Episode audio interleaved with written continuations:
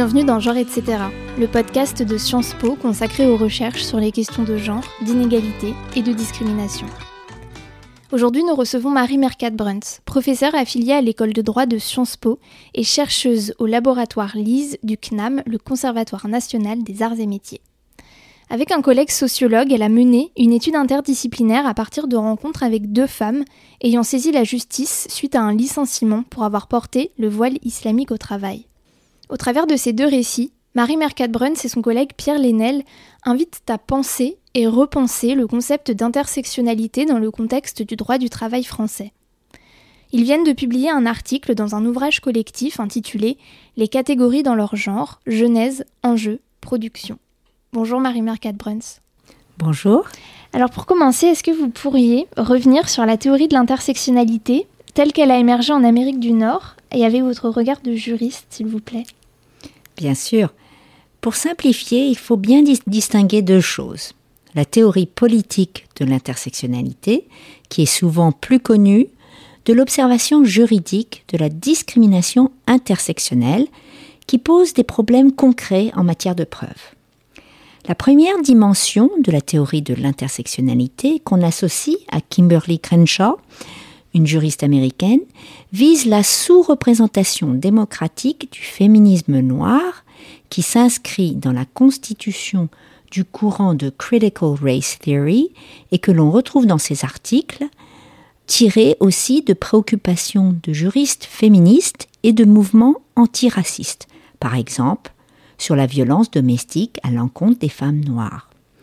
La deuxième dimension de l'intersectionnalité n'est pas une théorie, mais une observation empirique d'une difficulté concrète liée au contentieux du droit de la non-discrimination, qui est proprement juridique, moins connue et tout aussi puissante. Elle montre mécaniquement certaines limites du droit de la non-discrimination trop centré sur l'égalité formelle et les obstacles juridiques concrets de la discrimination intersectionnelle, celle à la confluence de différents critères race, sexe, classe, par exemple le fait d'appartenir à une ou deux catégories protégées par la loi, être femme et noire, au lieu de protéger plus, cela réduit vos chances de succès au procès par l'impossibilité de prouver la discrimination. Dans son article phare de 1989, Crenshaw fait référence à trois arrêts. Dans l'arrêt de Graffer-Wren, cinq salariés noirs ont poursuivi leur employeur General Motors, alléguant que dans la mise en œuvre des licenciements, le système d'ancienneté perpétuait la discrimination passée à l'encontre des femmes noires. En effet, la preuve avait été faite que General Motors ne recrutait pas de femmes noires avant 1964 et que les salariés embauchés après 1970 avaient perdu leur emploi majoritairement. Mais en fait, la juridiction a dit que les femmes noires n'étaient pas une catégorie protégée spécifique, nécessitant une super réparation. Le tribunal a considéré que GM avait embauché des femmes, mais c'était des blanches avant 64. Donc il n'y avait pas de discrimination fondée sur le sexe. La juridiction a rejeté la qualification de discrimination raciale en invitant les plaignantes à s'associer à une action plus importante pour tous les Noirs dans la société. Donc Crenshaw en a déduit l'angle mort du droit de la non-discrimination l'expérience professionnelle des femmes blanches invisibilise celle des femmes noires. Donc pour simplifier, et vraiment la question de preuve, si je suis en France une femme salariée d'origine malienne et je n'arrive pas à obtenir une promotion dans une entreprise, l'employeur peut toujours rétorquer en défense que cet état de fait n'est pas discriminatoire car des femmes ont fait l'objet de promotions, mais elles sont blanches, et des travailleurs d'origine africaine ont bénéficié de promotions, mais ce sont des hommes. Merci. Et, euh, et, vous avez un petit peu commencé à parler de la France, justement. Est-ce que dans le droit français ou dans le droit européen, est-ce que ce terme intersectionnalité existe et est-ce qu'il y a des affaires un peu comme vous venez de nous décrire? On va effectivement un peu simplifier. Les juges français européens n'utilisent pas le terme de discrimination intersectionnelle. Euh, on évoque un terme plus large au niveau européen de discrimination multiple et le discours européen de la Commission européenne récemment dans le programme égalité 2020-2025 et dans les nouvelles directives évoque maintenant la discrimination intersectionnelle. En fait, curieusement, les juges français aujourd'hui, les juges européens, font face à des discriminations multiples, donc des discriminations où on pourrait invoquer plusieurs critères, mais ne parlent pas de discrimination multiple ou intersectionnelle. En fait, si on veut bien comprendre les choses, il y a trois figures de discrimination multiple et la discrimination intersectionnelle, c'est une forme de discrimination multiple. Je vais décrire les trois. La discrimination successive, par exemple, c'est une discrimination multiple. Une femme handicapée peut être affectée dans le temps par plusieurs discriminations. Au recrutement, parce qu'elle a un handicap, et avant une promotion, si elle tombe enceinte fait qu'elle est femme handicapée peut entraîner cette discrimination successive. Ensuite, il y a la discrimination combinée, qui affecte différents champs simultanément. Par exemple, une femme immigrée, elle accède à des emplois mais plutôt précaires par rapport aux femmes non immigrées, et sa rémunération, par exemple, comme employée domestique, peut être moins forte qu'un homme immigré. C'est une discrimination combinée qui est multiple. Enfin, la discrimination intersectionnelle, c'est la reprise de la doctrine de euh, Kimberly Crenshaw, où elle dit que la discrimination comme femme noire entraîne des stéréotypes combinés où on ne peut pas vraiment distinguer le sexisme et le racisme. Par exemple, la femme voilée, la femme migrante, la femme asiatique, le jeune homme de banlieue d'origine étrangère. En fait, euh, les juges français notamment, ont réussi quand même à faire face à une discrimination intersectionnelle. Je donne deux, trois exemples. Euh, une femme âgée a été licenciée euh, alors qu'elle travaillait dans une boutique de lingerie féminine parce qu'on considérait qu'elle n'avait pas l'image d'une femme commerciale dans ce domaine-là. une femme d'origine nord-africaine a été licenciée parce que la directrice du personnel ne fait pas confiance aux maghrébines un serveur dans un grand restaurant a été licencié parce qu'il portait deux boucles d'oreilles et qu'il n'était pas l'homme qu'il devait être. Merci pour les exemples qui permettent d'y voir un peu plus clair. Maintenant, je voudrais enchaîner avec une question un petit peu plus euh, méthodologique, parce qu'en fait, je l'ai rappelé au tout début, pour votre article, vous avez travaillé en binôme avec un sociologue, Pierre Lénel, et ensemble, vous avez mené deux longs entretiens biographiques avec des plaignantes qui avaient été, elles, licenciées pour avoir porté un foulard islamique sur leur lieu de travail. Il y en a une qui travaillait dans une crèche Babylou et l'autre qui était ingénieur dans une entreprise de conseil informatique qui s'appelait Micropole. Et je me demandais quel était l'intérêt en fait pour une chercheuse en droit, pour une juriste, de mener des entretiens biographiques? Eh bien oui, absolument. Comme on a vu, en fait, la notion de discrimination multiple ou intersectionnelle est absente dans la loi française. Elle commence à émerger en droit européen, mais elle est invisible en droit. L'entretien permet de rendre visible le contexte de ces discriminations pour les femmes voilées, qui pourraient faire l'objet de discriminations multiples en tant que femmes, d'origine étrangère, souvent d'une certaine religion, donc trois critères, et qui sont souvent associés à un stéréotype qui combine les critères. L'image de la femme voilée est chargée, comme celle d'une femme soumise, par exemple. Donc dans notre démarche, on saisit simplement leur récit comme plaignante voilée dans un procès, comme Crenshaw l'a fait avec les femmes noires, décrire le contexte et éviter d'être dans un discours binaire pour ou contre le voile. Ce n'est pas le propos ici, ni de déterminer s'il y a présence ou non de discrimination. Pierre Lénel a été crucial pour pouvoir utiliser la méthode d'entretien. Et du coup, si je comprends bien, vous avez utilisé une méthode pluridisciplinaire avec la sociologie et du droit, et vous partez des histoires des plaignantes pour mieux comprendre comment le droit fonctionne et s'applique? Oui, c'est tout à fait ça. c'est d'abord un prétexte aussi pour revisiter le prisme intersectionnel dans le contexte français, à partir de la perception réflexive des personnes de leur situation de désavantage, qui n'aboutit pas toujours à ressentir le désavantage. Parfois, on ressent autre chose. En fait, la méthode interdisciplinaire, elle est tirée de quatre heures d'entretien avec les deux plaignantes, donc Fatima et Asma, et leur avocate voilée. Et elle est tirée euh, d'une approche de Law and Society aux États-Unis, notamment un ouvrage euh, qui a été primé qui s'appelle Rights on Trial et qui parle des limites du droit de la non-discrimination en interrogeant les victimes de discrimination. Et, euh, et, donc peut-être pour aller plus loin sur ces entretiens, qu'est-ce qui vous ont permis de trouver? Est-ce qu'ils viennent un peu peut-être bousculer la théorie de l'intersectionnalité à l'américaine, entre guillemets, dont vous nous avez parlé au début?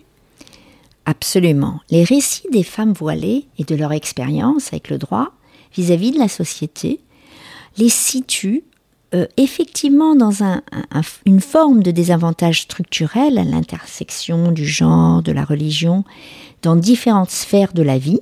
Donc, puisqu'on a regardé les relations familiales, les relations au travail, les rapports au féminisme, le rapport au voile, le rapport au contentieux, euh, le rapport à la résilience, et en fait, elle a montré la complexité, la nuance de la situation de ces femmes voilées, qui permet finalement de nuancer les discours sur une quête uniquement communautariste des femmes, comme si elles étaient un tout homogène.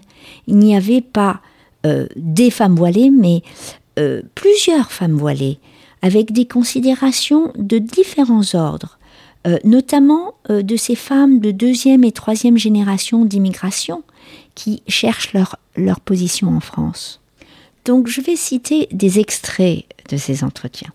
Donc euh, un premier euh, où Fatima est interrogée sur euh, sa formation professionnelle. Donc c'est l'affaire Babylou. Je suis arrivée à l'école d'éducateurs de jeunes enfants et j'étais waouh, ce monde, waouh, personne me regarde, personne me parle. Je suis l'arabe, la seule dans toute l'école, la seule mariée, la seule avec un enfant, la seule qui vient de la cité, la seule qui n'a pas fait d'études et la seule qui est retenue. Un autre récit sur le travail au prisme de l'intersectionnalité. C'est Asma Micropole, l'ingénieur. J'ai toujours refusé cela. Cela m'est déjà arrivé de croiser des femmes voilées dans ma vie professionnelle. C'est très rare, mais c'est arrivé. Et les gens se sont tout de suite attendus à ce qu'on se rapproche dernier récit sur euh, Asma, donc l'ingénieur, sur le rapport à la famille, au prisme de l'intersectionnalité. De toute façon, mes parents ont toujours été réservés sur cette question. Moi, mon père, le jour où j'ai porté le voile, il n'était pas du tout content. Donc eux ont toujours été réticents par rapport à ça. J'ai très peu parlé de l'affaire avec eux. C'était énormément de pression pour moi. Je me rappelle en fait si on revient à l'histoire, enfin l'histoire de l'immigration, parce que finalement on en revient beaucoup à ça, moi, je me rappelle que pour financer mes études, j'ai dû faire des jobs étudiants comme beaucoup de monde. Et j'avais un job étudiant chez Air France où, en fait, on confectionnait des plateaux repas pour les compagnies aériennes. Et en fait, c'était une entreprise où mon père travaillait. C'était dans une sous-filiale d'Air France. Et ben donc voilà, c'est une usine, donc on porte des charlottes et tout l'équipement. Et j'ai une première année, en fait, j'ai travaillé, je ne portais pas le voile. Et l'année suivante, j'avais l'habitude de travailler tous les étés et je suis retournée avec mon voile et en fait, mon père s'est fait convoquer. Mon père s'est fait convoquer tout de suite. Et en fait, il est venu me voir le soir en me disant Mais en 30 ans de carrière, jamais je ne me suis fait convoquer dans le bureau des relations humaines. Et là, toi, tu viens, tu m'apportes des problèmes comme ça. Donc, eux sont dans la démarche où on est arrivé en France, on essaie de s'intégrer. Enfin, ça ne ce n'est pas s'intégrer pour moi, parce que c'est un peu vivre en parallèle. Il ne faut pas se faire remarquer. On doit être invisible. On ne doit surtout pas poser de problème à l'autre. Merci pour, euh, pour ces extraits. Et est-ce que ces affaires, ces deux affaires, euh, Babylou et Micropole, elles ont fait avancer le droit français, peut-être avancer le droit européen? Quelles ont été leurs conséquences en fait dans le, dans le droit du travail dont vous êtes spécialiste? Oui, ces affaires ont constitué des précédents très importants en France, au niveau international et au niveau européen. Et ça montre surtout l'ambivalence du droit par rapport à la discrimination religieuse et la tension dans ce domaine où s'entrechoquent des visions différentes liées aux traditions culturelles de laïcité dans certains pays comme la France et la Belgique, mais un respect assez fort de la liberté religieuse, par exemple en Allemagne. On a une affaire récente sur cette question. Il faut absolument insister sur la portée précise de ces deux affaires en droit, qui ont eu un impact vraiment fort. Bouniaoui a gagné au niveau européen et en France. Cela a permis en même temps d'autoriser des règles de neutralité dans les entreprises pour les salariés en contact avec la clientèle, avec la loi El Khomri. Fatima a perdu en France, mais au niveau de l'ONU, comité onusien, qui n'a pas de pouvoir de contrainte, bien sûr, on a reconnu que Fatima, dans l'affaire Babilou, avait fait l'objet d'une discrimination intersectionnelle. Donc l'ONU reconnaît ce terme d'intersectionnalité? Absolument, dans ce communiqué euh, du comité. En revanche, depuis ces arrêts, il y a eu beaucoup d'arrêts. Il y a eu une affaire, euh, une affaire euh, belge à en même temps, et il y a eu énormément d'affaires, même en France, avec, dans un cas, l'absence d'une règle de neutralité dans l'entreprise, où la société a été condamnée, mais aussi des affaires en Belgique, en Allemagne, sur quel doit être le contenu de ces règles de neutralité qui en fait supposent une neutralité religieuse, philosophique et politique Qu'est-ce que ça veut dire? Euh, Et dans un autre arrêt où la liberté religieuse a été prise en compte. Reste à savoir de façon concrète, après nos observations, quelles fonctions pourront occuper les femmes voilées qui veulent exercer une variété de postes. La plupart des postes ont un contact avec la clientèle. En termes d'inclusion, doivent-elles uniquement travailler dans des entreprises de tendance religieuse ou qui tolèrent ces signes religieux sans règles de neutralité interne? Je pense que les conclusions de l'étude suscitent globalement deux réflexions. Peut-être au-delà du sexe et du genre, la dimension sur l'origine dans ces affaires de femmes voilées est très importante. Il est difficile de prouver la discrimination fondée sur l'origine ou la discrimination raciale sauf récemment avec un arrêt sur les statistiques qui est très important depuis janvier 2023. Mais dans d'autres pays, c'est vu comme du racisme culturel. Au Royaume-Uni, on parle de racisme culturel.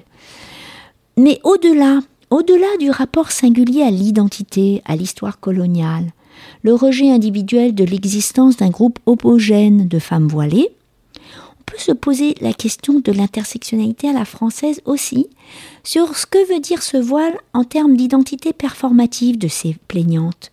Elles ont beaucoup dit qu'elles avaient foi dans la loi, et je dis vraiment ce mot foi dans l'action de justice, utiliser le droit comme arme, au lieu d'aller dans la rue, au lieu finalement d'utiliser la violence. Euh, et curieusement, en France, ces procès ont été médiatiques. Elles ont eu une dimension internationale. Elles ont eu une visibilité qui n'a rien à voir avec le contentieux américain, où justement on parlait de l'invisibilité de ces femmes noires. C'est seulement aujourd'hui avec Black Lives Matter, qui a été lancé en fait par des femmes noires, qu'on commence à réfléchir au procès comme ça sur le, le profilage racial et sa dimension intersectionnelle. Donc globalement, c'est ça qui est intéressant ici, c'est de voir ces contentieux qui pose des problèmes combinés. Et aujourd'hui, ça continue. Le contentieux des femmes de chambre de l'hôtel Ibis qui ont fait grève et qui ont gagné.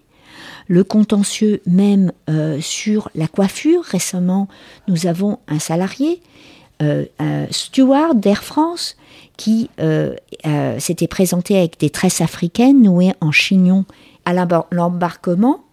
Et Air France a voulu, a refusé qu'il porte son chignon. Et la Cour de cassation lui a donné gain de cause.